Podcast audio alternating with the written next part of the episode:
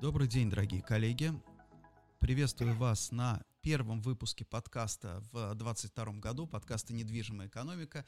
Меня зовут Денис Соколов, рад вас всех приветствовать. И сегодня у нас с вами специальный гость. Это очень приятно, что первый подкаст, и мы сразу со специальным гостем. Алексей Лосан. Здравствуйте, Алексей. Алексей уже был у нас в подкасте. Алексей – журналист-международник, человек, который знает о международной политике и международной экономике гораздо больше, чем знаю я, и я уверен, большинство из моих зрителей. Алексей, здравствуйте. Здравствуйте, Денис. Очень рад к вам присоединиться. Алексей, в двух словах расскажите о себе. Напомните просто, может быть, кто-то... Вы были, по-моему, в подкасте в прошлом году, как раз тоже, мне кажется, примерно год назад. Чем вы занимаетесь? Я занимаюсь журналистикой, в основном международной. Темы связаны с инвестициями в разные проекты за рубежом. Плюс я активно путешествую, пока посетил 154 страны ООН. Последний был Гвинея, откуда недавно вернулся. Поэтому очень активно слежу за международными делами и постараюсь что-то рассказать. Здорово, спасибо большое. Но сегодня, естественно, наша с вами тема – это Казахстан, да, потому что пока мы все отдыхали, в Казахстане начался полномасштабный, по сути дела, кризис. Да, никто точно, в общем-то, не понимает, что там происходит. Ну, опять же, никто, когда мы говорим про наш круг бизнесменов, мы так или иначе там представляем себе экономику, экономические связи, но что именно происходит в Казахстане, не очень понятно. Поэтому давайте небольшой экскурс, да, что там произошло с вашей точки зрения. И опять же, у меня просьба, давайте делаем упор с вами именно на бизнес, с точки зрения именно бизнеса. Угу. Ну, смотрите, ситуация довольно, с одной стороны, сложная, с другой стороны, довольно простая.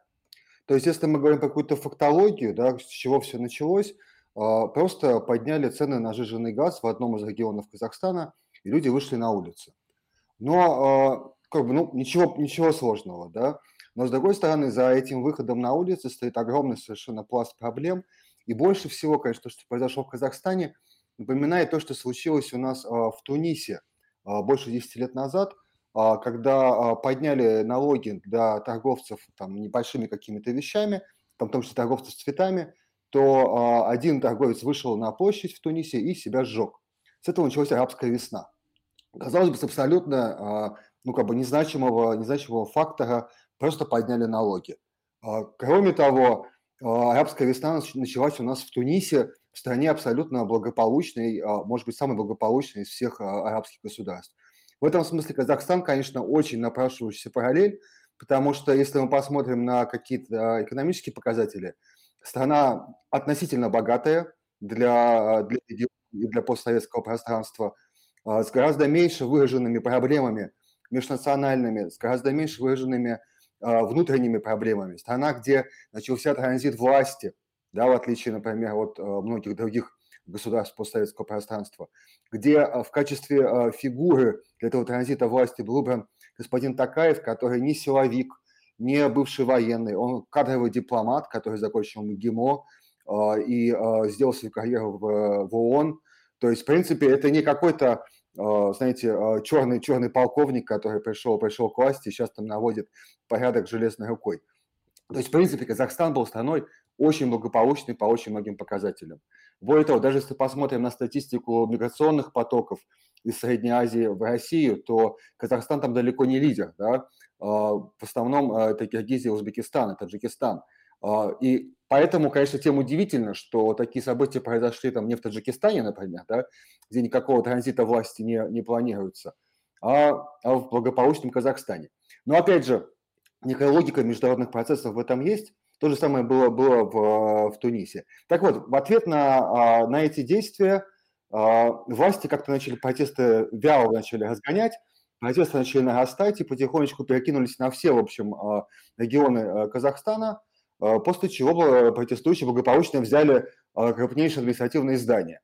В этот момент, когда это произошло, казалось, что власть в Казахстане благополучно сменилась. Нам, может быть, кажется сейчас, что это что-то из ряда вон, да, потому что в Казахстане этого не было. Но в соседней Киргизии это происходило очень много раз, никого это вообще не напрягало, случилось, да. То же самое было, например, на Украине несколько раз. То есть у нас все почему-то очень концентрировались на 2014 году, да, когда смели Януковича. Но до этого было несколько майданов, и точно так же менялась власть, никого особо это не беспокоило в регионе. В Казахстане тоже, казалось бы, все идет и идет, да, какая-то происходит смена власти, какой-то транзит улицы, да, в правительственные кабинеты, такое бывает. Но потом случился какой-то внезапный совершенно форс-мажор с точки зрения этих всех процессов. Внезапно в эту ситуацию вмешалась Россия, которая инициировала отправку воинского контингента ОДКБ в Казахстан для поддержки местных силовиков. То есть, в принципе, это довольно диковинная ситуация, потому что ОДКБ – это военный блок, и он должен использоваться для подавления внешней агрессии. Когда была у нас недавно война между Арменией и Азербайджаном за Нагорный Карабах, то Армения, как член ОДКБ, обращалась в организацию с просьбой оказать помощь. Но организация заявила, что, вы знаете, так как война идет на территории Карабаха, которая официально относится к Азербайджану, и территории Армении ничего не угрожает, мы вмешиваться не будем. То есть такой довольно, по мнению многих, формальный повод, потому что и армянская территория обстреливалась со стороны Азербайджана, и, в принципе, не то чтобы война шла только на одном участке. Но тут внезапно функцию ОДКБ мы расширили, и российский воинский контингент вместе с контингентами других дружественных стран, включая тоже Армению и Белоруссию, прибыл в Казахстан. И, почуяв такую мощную поддержку, в общем, от других стран, силовики казахские как-то воспряли духом и очень быстренько, довольно жестокими и, прямо скажем, жесточайшими методами себе всю улицу отвоевали. То есть погибло там несколько сотен людей, 5000 человек арестовано.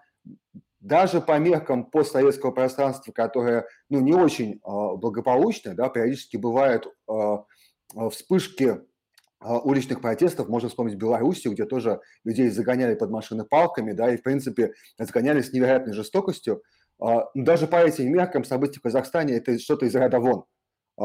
И по количеству задержанных, по количеству погибших, и по результативности действий протестующих. Да, то есть они взяли все-таки все эти административные здания. И вот, благодаря помощи ОДКБ власти Казахстана сумели ситуацию взять в руки, вернуть себе полностью под контроль всю территорию страны. И в ближайшее время миссия ОДКБ собирается покинуть территорию Казахстана. Как заявили уже представители организации, что миссия завершена.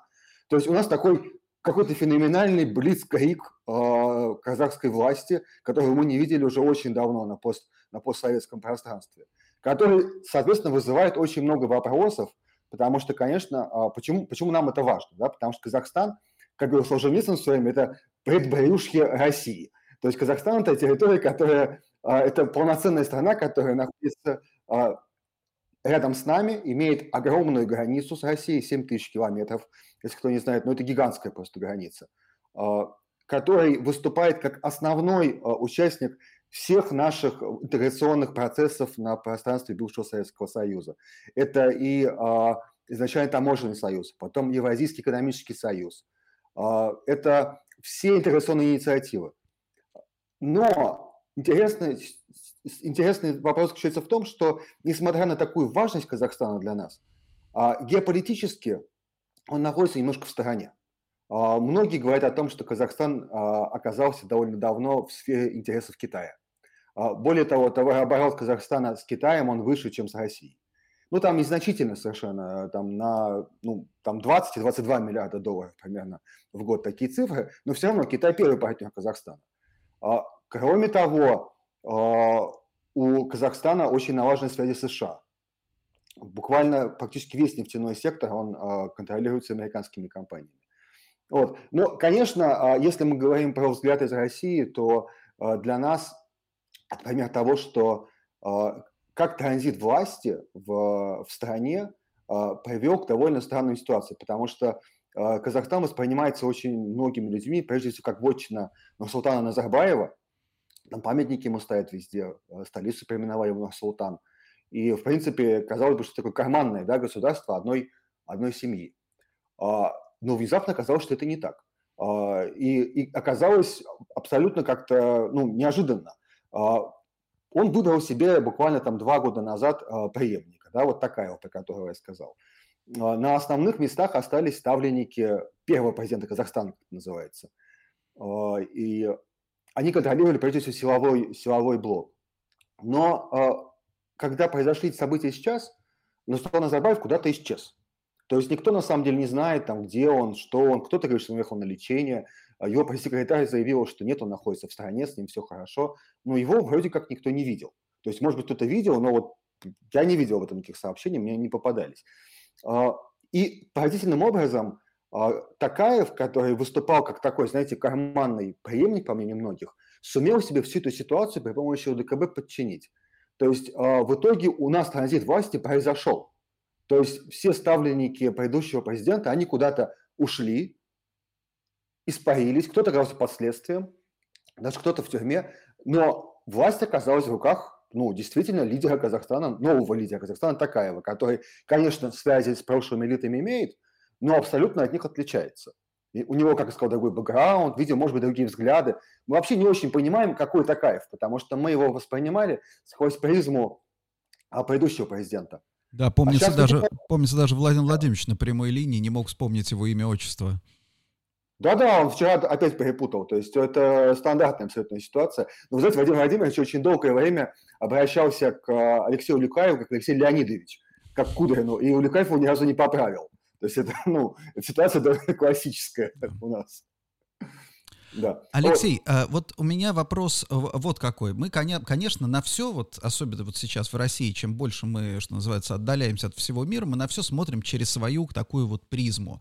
И вот когда вы говорите, да, подняли цены на газ, например, да, в России там поднимают налоги, поднимают там цены, инфляции, там все что угодно, это все происходит, но это близко даже не вызывает, то есть как бы вот этого какого-то народного волнения не вызывает, да, и в принципе даже не очень понятно, что должно произойти в России, да. Да, всем казалось, что повышение пенсионного возраста приведет к революции, но нет.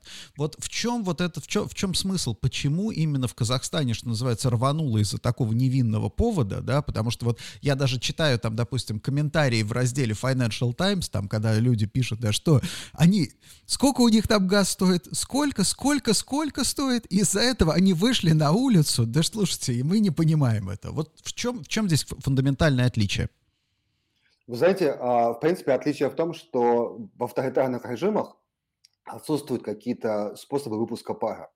Особенно в таких, вот, как Казахстан, как наш режим, кстати, как та же самая Белоруссия. И поэтому какие-то, казалось бы, абсолютно простые вещи, они приобретают диковинное значение.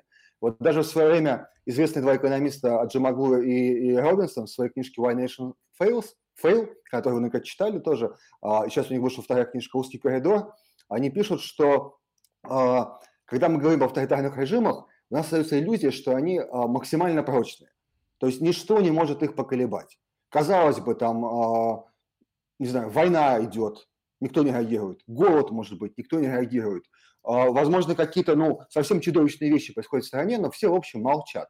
А потом случается какое-то совершенно незначительное событие, которое выступает таким катализатором, от чего страна взрывается просто.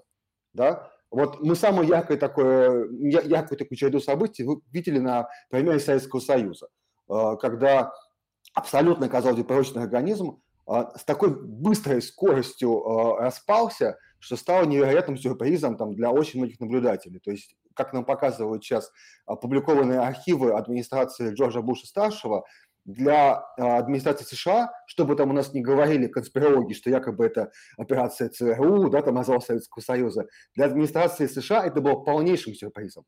Полнейшим. Была целая цепочка заседаний при администрации президента Буша о том, как так случилось, почему огромное совершенно поколение советологов, выращенных в лучших американских университетах, не смогли предсказать такие быстрые необратимые процессы. Потому что для американского истеблишмента Советский Союз был нужен, потому что Советский Союз был даже в ослабленном виде гарантом ядерного оружия. Советский Союз был стороной соглашений, да, участником соглашений, там, в том числе по разоружению. Когда Союз рухнул, этого участника просто не стало, да, и существовала такая опасность, что этот процесс там будет дальше. Непонятно, с кем договариваться, да, по большому счету. С кем договариваться. Да. И поэтому, когда, например, у нас говорят о том, что вот нас обманули по поводу нерешения НАТО на восток, то, например, мои западные друзья говорят, а мы это обещали Горбачеву. Там даже если мы обещали, да, мы говорим это там с Горбачевым, да, с советскими властями. А их просто не стало в один день. А кому мы это обещали? Мы Ельцину ничего не обещали. Россия не является участником соглашения никаким, да. То есть, в принципе, Ситуация такая. Ну, тогда, в принципе, логично. Восстанавливаем Советский Союз, и, соответственно, восстанавливается, да, все соглашения, все откатываем. Откатываем все назад. Да, откатываем назад. Это абсолютно так и есть. И поэтому события в Казахстане – это вот такой же пример очень резкой реакции, в принципе, непредставимой. Как я сказал про Тунис, да, то есть долго, много чего делали, да, всем было все равно. А потом, хоп, что-то случилось. И я думаю, что, конечно, когда наши власть поддержащие смотрят на ситуацию в Казахстане, они тоже это понимают, потому что в России там люди тоже могут закрыть глаза там, на пенсионный возраст, там много на что. Но посмотрите на ситуацию на этом, с масками, с вакцинацией. То есть каким-то почему-то образом реакция на коронавирус стала одним из главных выразителей, да, недовольства российским обществом правительству. То есть люди отказываются целенаправленно вакцинироваться. Очень многие отказываются. Ну, здесь, я думаю, что все, опять же, укладывается в логику. У нас и президент долго отказывался вакцинироваться, и в маске его никто не видел, да, соответственно, люди же смотрят. Это как раз укладывается, очень укладывается именно в картину там, той самой лояльности. Вот. А вот вы сейчас, когда говорите, что люди смотрят на это, но вот я сейчас, там, когда читаю российские СМИ и, собственно, заявления официальных лиц, все снова сводится к тому, что западные кукловоды на деньги там непонятно кого, все это инспирировано извне, 20 тысяч, эти знаменитые 20 тысяч террористов, значит, которые пришли непонятно откуда, то ли из запрещенного в России дружественного Талибана, то ли вообще непонятно, да, и если, например, наши российские власти на это все смотрят, опять же, как на игру, что называется, геополитическую игру враждебных внешних сил, то вряд ли, наверное, какие-то выводы мы сделаем из этого. Ну, смотрите, тут, конечно, есть, это так, тут есть как бы два пласта. Один пласт – это такая риторика, направленная в том числе на внутреннего потребителя информации, а другая – это как бы, ну, реальные действия. То есть риторика, да, действительно такова, что вот у нас воспринимают это как какую-то угрозу извне, что какие-то обученные там кем-то супертеррористы приехали и вдруг взбаламутили целую страну, там, видимо, на деньги Сороса, да, как обычно. У нас за всем стоит Сорос. Нет, потому там Аблязов, мы еще поговорим про Аблязова. Да. Ну, знаете, кстати, что Сорос в Казахстане работает, то есть его там организации представлены и вполне активно действуют легально. То есть, можно сказать, тандем они там образовали, я, конечно, шучу. Дело в том, что вот такая риторика присутствует, и, конечно, она направлена прежде всего на внутреннего потребителя в России, потому что у нас, конечно, очень сильно разжигается вот эта вот идея, что есть какие-то вот эти западные кукловоды, которые пытаются там не только нас от России оттянуть кусочки, да, вначале они пытались оторвать там Украину, получилось, потом пытались оторвать Белоруссию, не получилось, теперь Казахстан, но мы им дали по наглым рукам, да, и вот они теперь там стоят и обливаются слезами в углу, видимо. Но штука в том, что я думаю, конечно, на каком-то более глубоком уровне люди, там, скажем так, в руководстве нашей страны, они все-таки рефлексируют эту ситуацию и понимают, что все далеко не так просто. Потому что, конечно, то, что преподается у нас в СМИ, оно очень слабо коррелирует с реальностью, по мнению казахских наблюдателей и по мнению даже там наших политологов. В Казахстане, с одной стороны, с точки зрения политологической теории, происходит то, что называется третья волна демократизации. То есть она прокатилась по всей Восточной Европе в начале 90-х годов, но не затронула целые регионы. То есть она не затронула Белоруссию, она не затронула Среднюю Азию, она очень частично затронула Россию, но вот как-то вот ее потушили быстро. И в том числе она все время не затронула арабские государства, поэтому привело к тому, что случилась арабская весна. И, видимо, вот эта вот поздняя волна, как ее объясняют политологи, она доходит до Средней Азии. Как бы там не тушили и не глушили эту волну, люди все равно недовольны, люди все равно чувствуют, что распределение богатств страны, которые на самом деле огромные просто. Там, по данным, например, компании ExxonMobil, в Казахстане находится 20% доступной мировой нефти сейчас. Доступной, да, то есть не то, что там мы разведали там, или где-то она есть, там в Венесуэле самые большие запасы, а именно доступной. То есть страна невероятно богата ресурсами. И, конечно, как у любой богатой, извините, ресурсами страны, у нее, по сути, ресурсное проклятие, да, то есть ей невыгодно, в общем, ничего делать, кроме как эти ресурсы производить. Как только страна садится на эту ресурсную иглу, то задача элиты эту иглу защитить, в общем, от окружающих, да, то есть сделать так, чтобы вот она принадлежала только ей. То есть задача власти – эту ренту защищать, как только всеми возможными способами. То же самое мы видим, конечно, в России, да, то есть как бы у нас есть очень сильная диспропорция распределения, есть эта элита, которая эту же ренту держит вот таким вот способом и никого не пускает.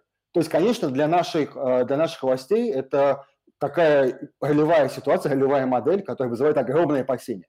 С этим в том числе связан такой необычный ответ, да, то есть мы направили свои войска. Конечно же, сами эти события, они вызывают у многих наблюдателей такое, знаете, ощущение какого-то флешбека. То есть кто-то говорит уже, что это Пражская весна, которую мы опять подавили, кто-то, что события в Будапеште. Но, в принципе, вся ориентация нашей власти на советское прошлое, да, она периодически, она есть, да, но это все какая-то толика, да, то есть это идеологически, может быть, и да, то есть мы пытаемся этот культ воссоздать, но с точки зрения наших действий мы просто не обладаем такими ресурсами, чтобы этот культ воссоздать. Советский Союз – это было 18% мирового ВВП. Даже несмотря на то, что мы там знаем, что статистику подделывали, там где-то врали, подрисовывали цифры. Но, в принципе, примерно доля такая, да. Россия сейчас 2% мирового ВВП. То есть мы не можем, в принципе, в мире играть такую роль, как играл Советский Союз, даже если мы очень-очень захотим. А мы очень хотим. Мы имеем в виду, конечно, нашу власть. Но я думаю, что то, что больше всего триггерит российскую элиту, это, конечно, то, что операция «Преемник» привела к такому результату, к выходу людей. То есть это, видимо, вот у меня есть такое подозрение, как у наблюдателя, это то, что отсылает к ситуации с Дмитрием Медведевым, да, когда в какой-то момент элиты, то есть мы не говорим, да, когда мы не говорим, что вот только Путин решил там вернуться, да, там на ведущую роль. За ним же стоит огромное количество разных групп элит, которые почувствовали, что они теряют какой-то контроль, и в том числе тоже захотели некого реванша. А в Казахстане страна, где этот транзит произошел, и он привел к тому, что предыдущая элита оказалась сейчас полностью вообще от этой ренты куда-то отдалена. И мы не знаем, где там... Алексей, где оказалось до вот этих событий или после все-таки, по итогу? Потому что...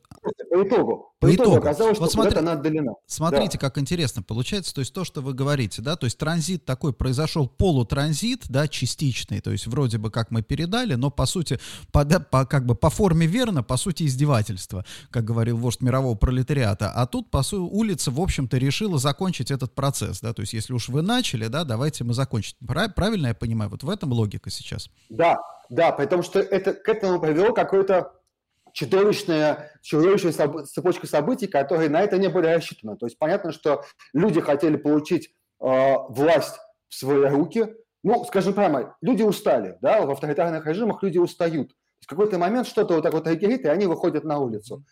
Но вторжение России привело к тому, что новая элита власть вернула, и старую элиту от этой власти отстранила. То есть, ситуация, на самом деле, очень-очень необычная. И как дальше будет это себя вести Магнит Токаев, да, будет ли он России там в этом благодарен, да, то есть то, что он пришел к власти, по сути, на полноценной власти, на российских штыках, или нет, потому что мы совершенно не знаем, как будет дальше. То есть, если вы помните, мы там из мировой истории, то первой страной, которая признала кубинскую революцию, были Соединенные Штаты Америки. И первая страна, куда полетел Фидель, это был Соединенные Штаты Америки. И он там играл матчи Нью-Йорк Янкис, он ездил там по Америке как победитель. Да? Первой страной, которая признала Израиль как государство, был Советский Союз, который очень активно помогал становлению государства Израиль. А что потом случилось, мы тоже все знаем. То есть, в принципе, Токаев, получивший вот такую власть при помощи России, что не обязательно, что он будет нашим ключевым партнером. То есть все соглашения, которые у нас были с Назарбаевым, они могут быть, по сути, на самом деле пересмотрены каким-то образом, учитывая особенно китайское растущее влияние в регионе. Вот еще интересный момент. У них же, насколько я понимаю, в Конституции было записано, что Назарбаев пожизненный, да, председатель Совета Безопасности.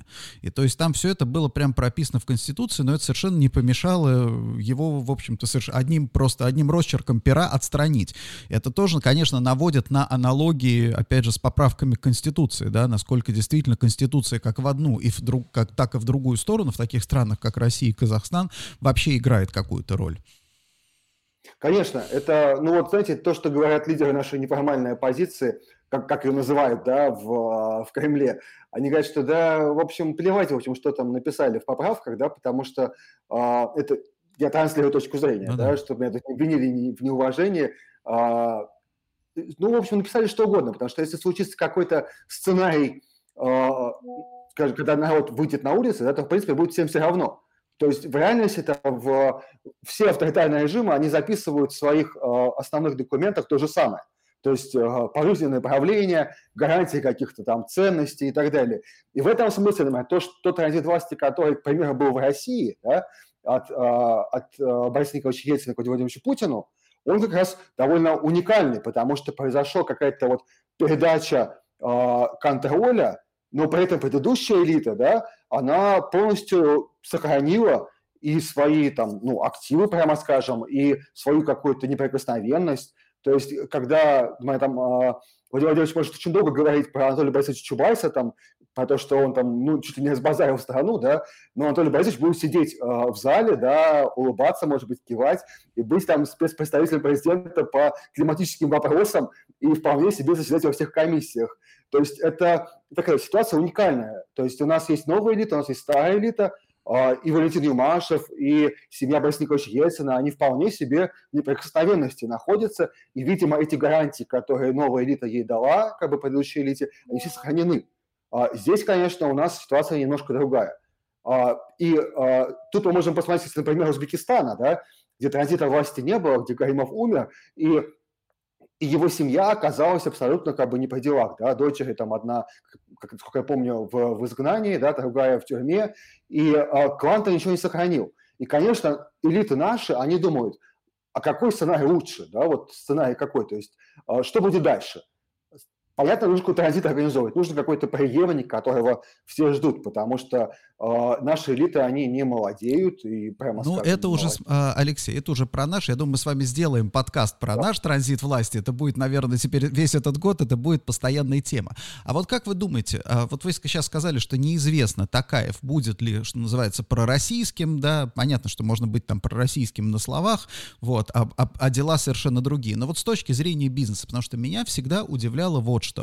То есть я работал там в разных отраслях, и я очень много было связей, например, да, вот экономических. Им видно было там, как с Украиной, например, меньше с Белоруссией, да, но, например, практически не было с Казахстаном, причем связей в каком смысле? Чтобы российские компании активно вели бизнес в Казахстане, да. То есть, на самом деле, казахский рынок, вот я видел, ну, как бы я его всегда ощущал, как очень-очень защищенный рынок именно от российского капитала. Хотя, с другой стороны, казахский капитал на российском рынке, вот, например, да, мы сегодня, может быть, еще опять же затронем эту тему. Наконец, сколько лет спустя, почти 15 лет спустя, достроили торговый центр на площади у Павелецкого вокзала. Ведь этот долгострой был исключительно, опять же, это часть вот этой вот казахской истории, которую вы сейчас читаете, там, например, про Мухтара Аблязова, да, то есть это, собственно, его был проект, и, опять же, у нас очень много построено на казахские деньги. Вот как вы думаете, что будет для российского бизнеса? Есть смысл готовиться, что называется, к экспансии на новые рынки или шансов никаких? Я на самом деле вот питаю надежды, скажем так, что ситуация изменится, потому что вы абсолютно правы, рынок Казахстана был от России очень сильно изолирован, при том, что Казахстан является нашим ключевым партнером по Таможенному союзу и по Евразийскому союзу, который потом возник на основе Таможенного союза. И в принципе, Россия как бы задавала, что ли, вектор внешнеторговой деятельности объединения, да? Но Казахстан, используя на самом деле все бенефиты, связанные с таким интеграционным объединением, вел абсолютно свою такую довольно интересную игру. То есть, с одной стороны, у них очень развитые связи с Китаем, как я сказал, Китай партнер более важен для Казахстана, чем Россия, что на самом деле для России должно быть большой обидой. Потому что она-то находится, ну, скажем, с точки зрения имперской, да, в сфере нашего влияния, с точки зрения интеграционных процессов, членом выступает всех наших объединений, но почему-то ключевой партнер у нее другой. То есть это ненормально, это, конечно, недоработка, это очень такой триггер, который должен волновать, условно, наш Минпромторг, да, почему так получилось. Если мы посмотрим на ключевые сферы деятельности Казахстана, да, например, там нефтегазовый сектор, он абсолютно никак не связан с российскими компаниями. Компания «Лукойл», по-моему, 3% контролирует рынка в Казахстане. Единственная компания, что там присутствует, по-моему, если меня память не подводит. При этом компании ExxonMobil и Chevron очень активно работают в Казахстане. Более того, именно США выступает крупнейшим поставщиком технологий для нефтегазового рынка Казахстана. А если мы посмотрим на тот же Китай, да, то есть особая экономическая зона, через которую прокачивается огромное количество китайских товаров.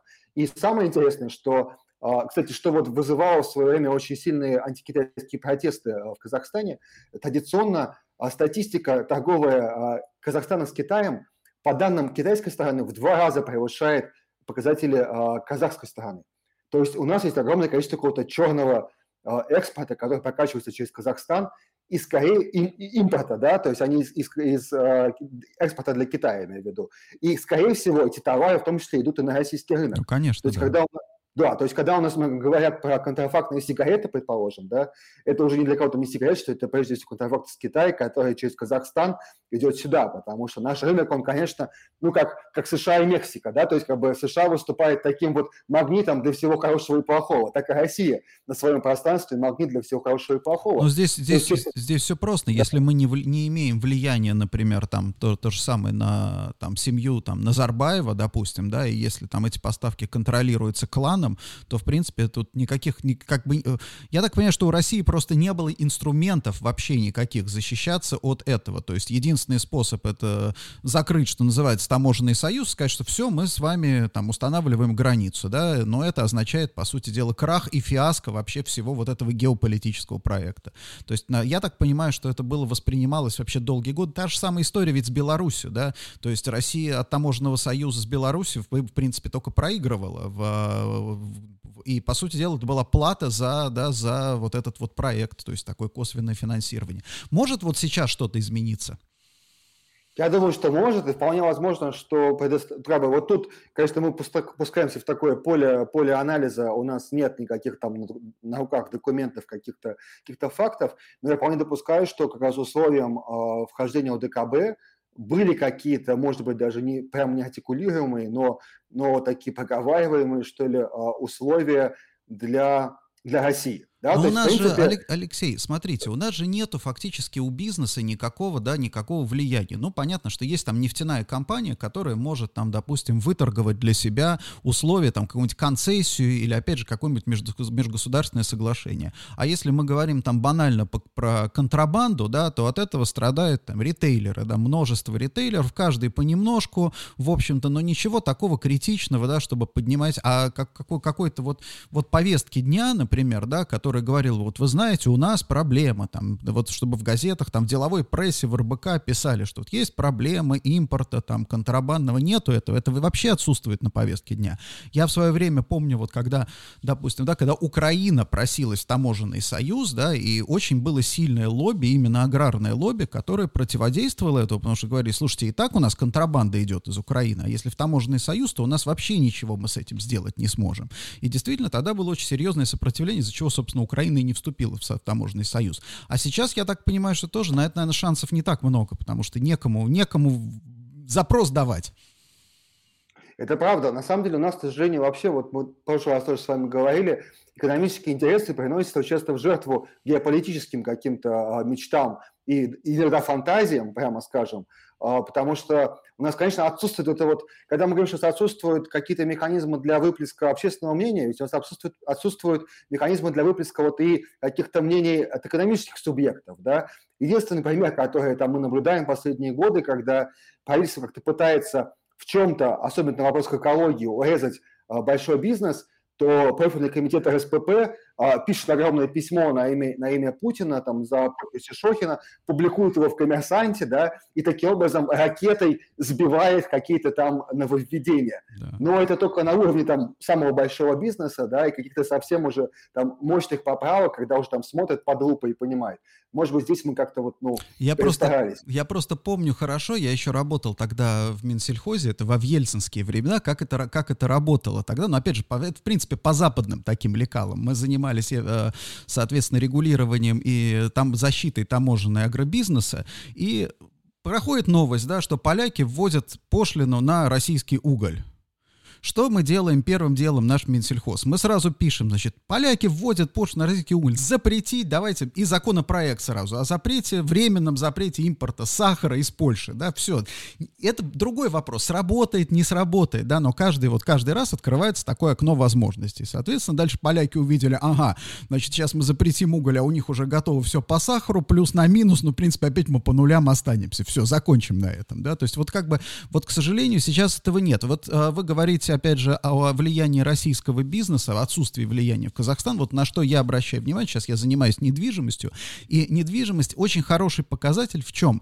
Что в недвижимость в итоге это такой вот конечный пункт парковки денег, то есть ты можешь зарабатывать, например, там на IT-технологиях, там на нефтянке и так далее, но в итоге это все придет вот каким-то к зданиям, да, которые ты купил и которые приносят себе там фактически пассивный доход.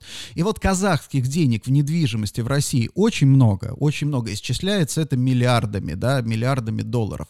Российских денег очень мало на самом деле в казахском, да, в казахской недвижимости. То есть вот российские компании, которые работают, там, занимаются управлением недвижимостью, там, опять же, есть там, но вот именно такого целенаправленных инвестиций, хотя Казахстан очень, вот, по всем показателям с точки зрения, там, инвестиций в недвижимость, он очень привлекательный, потому что это растущий рынок, молодая страна, там, понятно, что популяция увеличивается, урбанизация, то есть все вообще вот красота полная. И на что еще я обращал внимание, вот сейчас мы много делаем проектов в Узбекистане, и в Узбекистане мы видим, хотя там нет никаких ограничений, но вот любые там какие-то конференции, мы видим украинские компании, мы видим казахские компании, там в сфере, опять же, это даже, это технологии, это управление, это эксплуатация, да, это все вот Украина, Казахстан, практически нет России.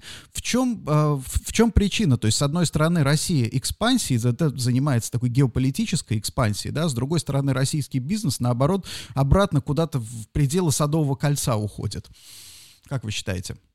Знаете, проблема на самом деле сложнейшая, потому что, вы правильно говорите, это и Узбекистан, это и другие страны. Там, если мы посмотрим на Армению и Азербайджан, ну, другой немножко регион тоже, где Россия присутствует каким-то образом, то, например, Азербайджан, который огромный рынок, да, довольно богатый рынок, но там российские банки, в принципе, очень мало представлены. То есть доля ВТБ там очень-очень низкая. В Армении, стране, на самом деле, более бедной и с меньшим рынком, доля ВТБ довольно большая. То есть, чем получается, если мы как бы эмпирически посмотрим, да, то чем богаче страна, тем меньше там почему-то представлено из России, что, конечно, несправедливо. Я думаю, здесь причин несколько. Первая причина. То, что, в принципе, у нас устройство страны, устройство диалога как бы, бизнеса и власти в том, что у нас вся страна такой, знаете, корпоративный элемент. То есть вот есть какие-то такие вот щупальцы, которые отходят, там, условно, там, Сбербанк, там, ВТБ, да, какие-то Росатом, какие-то вот максимально крупные, которые регулируются, видимо, межправительственными соглашениями. То есть вот мы договорились, что мы будем там, в Турции строить АЭС, да, вот мы ее строим, тут Россия представлена. Как только мы выходим за орбиту вот этих традиционных каких-то практик, да, межправсоглашений, разрешения каких-то конфликтов на межправкомиссиях, мы оказываемся в очень странном поле, где российские компании почему-то не могут конкурировать на равных с компаниями из других стран. Конечно, видимо, это недоработка со стороны поддержки. Это заложка, это поддержка. Вот мы говорим с вами Казахстан, да? Казахстан сейчас перерождается, какую-то новую страну. Да? Это совершенно очевидно. Как она будет организована, мы не знаем. Какие будут у нее партнеры, мы не знаем. Но вполне логично предположить, что после вот выхода ОДКБ была какая-то проведена межправкомиссия та же самая, где обсуждались проблемы не только большого бизнеса. То есть у нас сложность в том, что у нас часто на верхах обсуждаются проблемы только самого крупного бизнеса. То есть если мы там говорим условно про «Северный поток-2», то мы готовы косми лечь на то, чтобы проект был реализован. Да? Но если мы говорим про интересы каких-то компаний частных, может быть, не таких крупных, ну, не знаю, возьмем даже ритейловые сети, да? Вот, возьмем сеть «Магнит». Да? Вот мы хотим, чтобы сеть «Магнит» как-то на казахстанском рынке была представлена. И здесь как бы аппарат поддержки, который у нас присутствует, прежде всего, правительства, он почему-то не работает. Да? Может быть, он не хочет работать, может, он дает сбой, может, мы не привыкли так работать. То есть я вполне допускаю, зная как бы довольно долго историю взаимоотношений России с США, да, там, главная проблема в том, что мы не привыкли работать с организациями, мы привыкли работать с лидерами и с людьми. Вот как в Казахстане то же самое. Вот мы договорились с каким-то лидером и будем вот держаться его.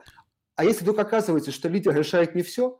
То есть институтов нет, по сути дела, да? Да, у нас нет институтов. Вот пример с Трампом, да, у нас в Государственной Думе были аплодисменты, когда Трампа избрали президентом.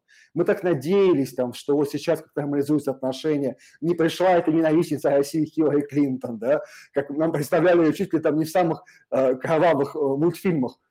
Но в итоге-то оказалось, что фигура ничего не решает, да, то есть никаких постов взаимодействия с институтами нет.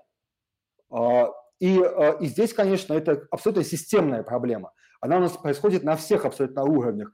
Не только на уровне бизнеса, там, но если посмотрим там, на уровне взаимодействия там, молодежных организаций. То есть если какие-то студенты приезжают к нам, да, в Россию по обмену, это самый огромный ресурс. Но работать как с институтом, вот с этой организацией мы не умеем. У нас нет большой организации, например, там, ассоциации выпускников российских вузов, да, иностранных, которая бы работала, там, проводила бы съезды, приглашала бы своих известных выпускников. Хотя на поверхности, да, такая идея, сделать какие-то такие конгрессы, куда бы выпускники известные приезжали, которые у нас учились. Но этого ничего нет. То есть мы, в принципе, институализацию страны не провели, институализацию внешних отношений тоже. Поэтому это наша как бы такая глобальная проблема. В свое время, там, например, экономист Лосан, да, шутил, что у нас одна большая корпорация в стране эффективная, это ФСБ, да, которая реальная корпорация, реально работающий институт. Вот у нас других институтов очень мало, к сожалению, власть институтов ослаблена. Я думаю, что в этом очень большая проблема. А почему ослаблены институты? Потому что никто ничего не делегирует по-хорошему, да, чтобы работали институты. Ну да, цели нет, да. Цели нет. У нас очень отсутствуют, например, долгосрочные цели. Вообще по всем проектам, да, то есть мы хорошо представляем, там, что мы хотим условно сделать там, завтра, да, но что мы будем делать там, через там, какое-то время, мы не представляем. То есть когда мы, например, говорим про... У нас еще любят говорить про дедолларизацию российской экономики, да, но вот это смешной очень термин, но все такие пары, там, юань и рубль, да, они на очень краткий период.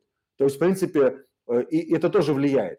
Я думаю, что да, это отсутствие институтов, отсутствие долгосрочного планирования, отсутствие эффективных мер поддержки для некрупного бизнеса, прежде всего. Потому что крупные как бы находят поддержку, да, но там, когда мы говорим про более мелкие компании, и это присутствие намного более важно, потому что жители страны, они же не видят условно, там, что Росатом построил АЭС, да, там они читают в новостях, но они видят, какие магазины... Магазин «Магнит», да, он да. Перед глазами. Мне вот это напомнило, кстати, историю в Иране, когда мне объясняли, почему в Иране, например, благополучно работают немцы продают там Siemens, спокойно все, там томографы, куча всего, а французов нет вообще в принципе, да, и объяснялось это тем, что МИД Франции в свое время, да, объяснил, что если у вас, ребята, вы, конечно, в Иран ездите, работаете, да, но если у вас будут проблемы с американцами, то вы как бы к нам не приходите, вы решаете их сами, поэтому Сосьете Женераль, например, там этот сразу же, когда у них поехал там новый назначенный атташе поехал, да, ему сразу Сосьете Женераль заблокировал счет в банке, да, французский атташе, да, потому что, ну, просто вот сработало, и он рассказывал, не мог разблокировать его, да, просто-напросто, потому что он говорит: ой, Иран, все, у нас красная галочка, мы не хотим связываться. А в Германии обратная была ситуация, что МИД разъяснил, да, что если вы выполняете там все правила, да, и у вас будут проблемы с американцами, мы будем там, что называется, вас отстаивать, да, за вас будем заступать. И вот, соответственно, немцы выиграли этот рынок. А вот с обратной стороны, вот сейчас получается так, что, наверное, все-таки Казахстан будет заниматься в течение нескольких лет своими проблемами, да, и, наверное, тоже какой-то экспансии казахского бизнеса в России вообще ждать не приходится. Или наоборот, что-то может произойти другое. Ждать нам? Вот, наверное, я задам вопрос вот так вот, который интересует сейчас всех, кто занимается недвижимостью. Ждать ли нам большого потока казахских денег, на которые будут сейчас скупать элитные квартиры в Москве и офисные центры? Я думаю, что возможно ждать казахских денег на загородном рынке недвижимости Москвы, потому что, как мы знаем, элиты предпочитают скупать частные дома, да, и переезжать там, где у нас живут целая плеяда бывших президентов Киргизии, там же президент Украины и так далее. Ну, кстати, вот это вопрос. А вы не знаете, они действительно скупают или им предоставляют? Мне почему-то кажется, что бывшие президенты, наверное, получают это по каким-то каналам некоммерческим.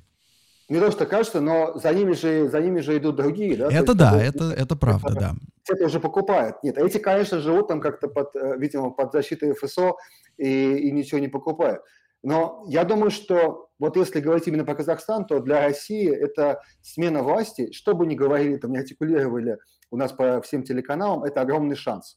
Потому что, вот как мы с вами вот этот час говорим, российский бизнес в Казахстане представлен не был. Да, Казахстан являлся абсолютно выгодоприобретателем условий, которые Россия выторговывала, да, на внешнем пространстве.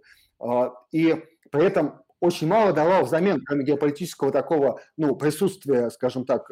Моральной поддержки, да, по сути дела. Поддержка, да. Но, вы знаете, Казахстан не признал там присоединение Крыма. Да, как и Белоруссия, кстати, к слову, да, то есть слово моральной поддержки. То есть, моральная поддержка всегда имеет свои пределы, в общем-то. Это правда. Она то и моральная. Для нашей власти есть какие-то вещи, которые, прям суперзначимы, да, вот прям суперзначимая вещь, тут не признали. То есть эта поддержка, она очень такая ограниченная, действительно. И, конечно, то, что Россия помогла Токаеву сохранить власть, и то, что смена элит произошла, для нас это огромный шанс. И я бы ожидал, на самом деле, увеличения присутствия российского бизнеса там, прежде всего. Это должно быть так, потому что иначе вопрос простой. Зачем туда отправляли своих солдат? Да, вот если мы говорим про какую-то, что ли, про какие-то бенефиты, да, вот очень любят обсуждать, что вот там США там на штыках несут себе поддержку своей экономики, да, там завоевывают новые рынки, там у нас любят говорить, да, и пытаются новые страны в свою зону влияния включить. Вот мы совершили прям такую же операцию, вот прямо скажем, то есть нам сейчас США, например, да, там обвинять особо некрасиво. Мы делаем то же самое. Кстати, я в Фейсбуке отмечал это, что была там первая статья про ввод войск ОДКБ в Казахстан, была вполне такая, я бы сказал, даже не то, что нейтральная, а вполне позитивная, что, у России появился шанс действительно сделать все правильно в этот раз, вот так вот, да. А дальше, действительно, как мы это все используем, то есть не будут ли опять нас эксплуатировать наши соседи? Это так, то есть мы сделали, на самом деле, очень... с точки зрения даже там, других государств, которые находятся в зоне, там, в орбите, скажем так, влияния потенциального России, сделали, такую интересную вещь. Да? То есть мы помогли как бы элитам, пусть они потом как-то сменились, но мы помогли, в общем, ситуацию как-то удержать, но мы должны за это что-то получить, да, это же, это логично. И тут как бы я действительно вижу большой шанс. Там, хотя бы для нефтегазовых компаний, хотя бы для сервисных компаний, хотя бы для ритейловых сетей, для финансового сектора. Например, если мы посмотрим на то, какие сектора, в принципе, российского бизнеса, да, суперконкурентоспособны, финансовый сектор у нас конкурентоспособен вообще отлично, да, то есть там, условно, присутствие наших банков в Казахстане, то, чего бы я ожидал. У Казахстана финансовый сектор тоже вполне силен. Вот я, кстати, тоже обещал рассказать историю, как раз, наверное, вот здесь и стоит об этом поговорить, потому что, в принципе, вот эти вот все статьи, которые сейчас там пишут про Аблязова, про оппозицию, это же все началось в начале нулевых годов, когда они придумали, это, в общем-то, можно восхититься, это был такой МММ, да, который не обязательно, он мог и не развалиться, этот МММ. Но это была абсолютно гениальная машинка, да, по закачке денег. То есть что они делали? Собственно, Аблязов договорился с Назарбаевым, судя по всему. Его банк Туран Алем привлекал европейские деньги под гарантией казахского правительства. Соответственно, он получал Либор плюс там чуть-чуть. Это были практически гарантированные правительством кредиты.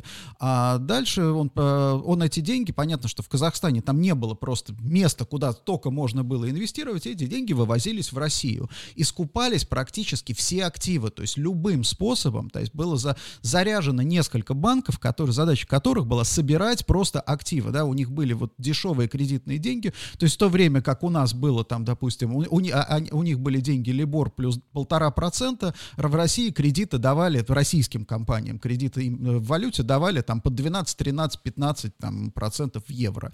Вот, собственно, например, даже одна из подконтрольных Аблязову структур вот так вот отжала компанию, в которой я работал. Они сделали, что они перекупили долг, а у банка, у которого мы кредитовались, значит, потребовали возврата этого долга, ну и, соответственно, начали банкротить, забрали актив. Но вот здесь очень тоже, кстати, показательно, как вот этот насос работал.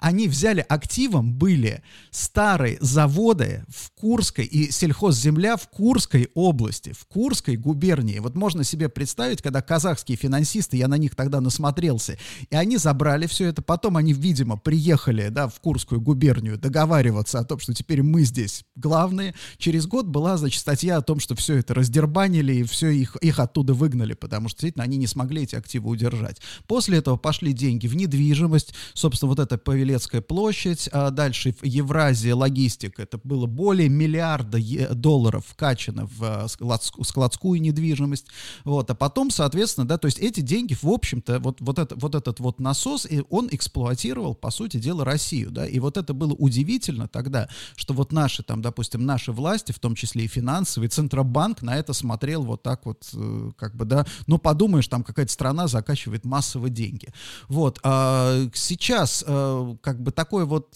как вы считаете, вообще такое возможно повторение? Я думаю, нет, честно говоря, даже несмотря на улучшение возможных взаимоотношений, как бы, и какие-то более актуальные соглашения, там, и смена парадигмы, я думаю, нет, потому что, во-первых, финансовый сектор находится все-таки сейчас под очень мощным контролем нашего ЦБ, ну, прям, да, там серьезная, как бы, чистка, и, в принципе, правила игры очень сильно поменялись. То есть я думаю, что этого не будет, скорее всего. Кстати, говоря про казахское присутствие, я помню, что гостиница «Рискаутон», да, была построена в Москве на казахские деньги, и, правда, потом несколько раз была перекуплена, но... Да, в том-то все дело. Эти же деньги, они были и в Метрополисе, они фигурировали. Да. Они фигурировали в ТЦ «Галерея», да, то есть на самом деле это были совершенно колоссальные, да, колоссальные по масштабам. И вот когда сейчас нам в статьях пишут про того же самого Аблязова, сколько к нему там было претензий, была статья в Financial Times, где написано было, что казахское правительство в общей сложности заплатило миллиард фунтов только тем компаниям, которые занимались финансовыми расследованиями и поиском, и охотой за деньгами. То есть просто вот как масштабы эти никто, ну, кто-то считал, наверное, я думаю, что в Казахстане, наверное, их знают, но они, конечно, они огромные, абсолютно огромные. Хорошо, то есть тогда давайте вот если подводить итог, ваш прогноз, вот сейчас, допустим, ситуация, какое-то время, наверное, понадобится для того, чтобы ситуация улеглась, да, а потом, когда бизнесу надо начинать, что называется, смотреть активно на Казахстан? Я думаю, что, учитывая специфику устройства российского общества, бизнесу стоит подождать сигнал. То есть вот у нас же как работает, да, есть какой-то сигнал, который идет сверху, да, вот мы должны его уловить. Но мы же, с другой стороны, мы можем этот сигнал и инициировать, например, да, то есть вот в какое из российских ведомств надо сейчас идти договариваться, что называется, по поводу поддержки в Казахстане? Я думаю, что это, конечно, с одной стороны, Российский экспортный центр, да, с другой стороны, есть Минпромторг, есть ВЭП, то есть это такие, как бы, три луча, которые должны быть направлены на Казахстан, и я бы ожидал действительно каких-то там переговоров и встреч, то есть, видимо, должна быть какая-то установочная встреча Владимира Владимировича Путина с президентом Казахстана, где они должны сказать о том, что вот какие мы друзья-то, мы братья навек, и теперь мы начинаем дружить по-настоящему, ну как, такими словами, но вот что-то такое должно быть. После чего, видимо, будет организовано какое-то количество бизнес-миссий, и каких-то межправкомиссий пройдет несколько, где уже вот можно ждать каких-то там серьезных подвижек. Но нужно понимать, что, опять же, наша вообще работа с другими странами вообще строится, вот как мы вначале говорили, довольно специфично. То есть есть несколько флагманских проектов, вокруг которых, которые обрастают там какими-то сопутствующими компаниями. То есть мы обычно не идем таким широким фронтом, да. Вот здесь хотелось бы, чтобы мы пошли широким фронтом. Но я думаю, опять же, ждать сигнала, как в общем все, как все скажут, да. То есть, потому что, конечно, здесь это прежде всего должны быть какие-то условия выдрагованы политически, да, и, конечно, только тогда можно надеяться на серьезное присутствие российских компаний на казахском рынке. Обратная история. Передел собственности среди казахского бизнеса и, соответственно, казахского капитала. угрожает ли? Потому что до сих пор, конечно, там много казахов сидит в там, капитале, в собственности там, множество там, зданий тех же самых, да, но я же, опять же, про недвижимость, да, вот. А можно ждать новых собственников, что приедут новые собственники и скажут, знаете, что теперь мы все это контролируем? Я думаю, нет. Честно говоря, я думаю, нет, потому что наши элиты очень заинтересованы в сохранении статуса кво на нашей земле, да, то есть никому, в общем, это не нужно. То есть при том, что... Нет, я имею в виду, из Казахстана приезжают новые люди и говорят, теперь мы это контролируем. Честно говоря, я бы не ожидал такого, потому что я скорее бы ожидал, что люди, которые говорят, это здесь, они тогда уже прорвут какие-то там связи с Казахстаном, да, и будут искать какой-то поддержки уже здесь. Ну, то есть вот мы тут, да, и вот этого я бы ожидал. Но то, что кто-то будет приезжать в Россию там, и предъявлять свои права, очень вряд ли. Я, честно говоря, не думаю, что такое возможно. Хорошо. И временной горизонт, как вы считаете? Вот вы говорите, нам нужно ждать сигнала, но вот когда, если при позитивном раскладе, когда стоит ждать сигнала? Сколько? Я думаю, месяца? Что это будет очень быстро. То есть я ожидал, что в течение там, буквально пары месяцев какая-то установочная встреча должна произойти. Может быть, по видеосвязи, я не знаю. У нас очень любит президент видеосвязь. Вот что-то случится. Я думаю, очень быстро. В принципе, вот чем во многом завораживают наши власти, скажем, зарубежных партнеров, это скоростью принятия некоторых решений, да, то есть там, где в некоторых странах уходят там месяцы и годы на обсуждение, да, у нас утром сказали, вечером уже Совет Федерации принял, да, то есть как бы все очень быстро происходит. Я думаю, будет очень быстро. То есть если, условно говоря, январь, февраль, там, март, да, к апрелю у нас не будет каких-то серьезных прямо каких-то подвижек, да, то, в общем-то, рассчитывать на более тесную экономическую интеграцию с Казахстаном, наверное, нам не приходится, и на какие-нибудь бизнес-возможности. Правильно я понимаю? Я думаю, да. Потому что просто мы зря всю эту миссию затеяли и, ну, как бы так показательно ее быстро провели. Я думаю, ну, да. Я думаю, что 2 месяца уже должны показать. Очередная упущенная возможность. Ну, да. Ну, нам не привыкать. Да. Спасибо большое, Алексей. Очень интересно. Уважаемые коллеги, напоминаю, что с нами был Алексей Лосан, журналист-международник. Я надеюсь, не последний раз вы у нас в подкасте. И хорошего вам Нового года. Счастливо. До свидания, коллеги. До свидания.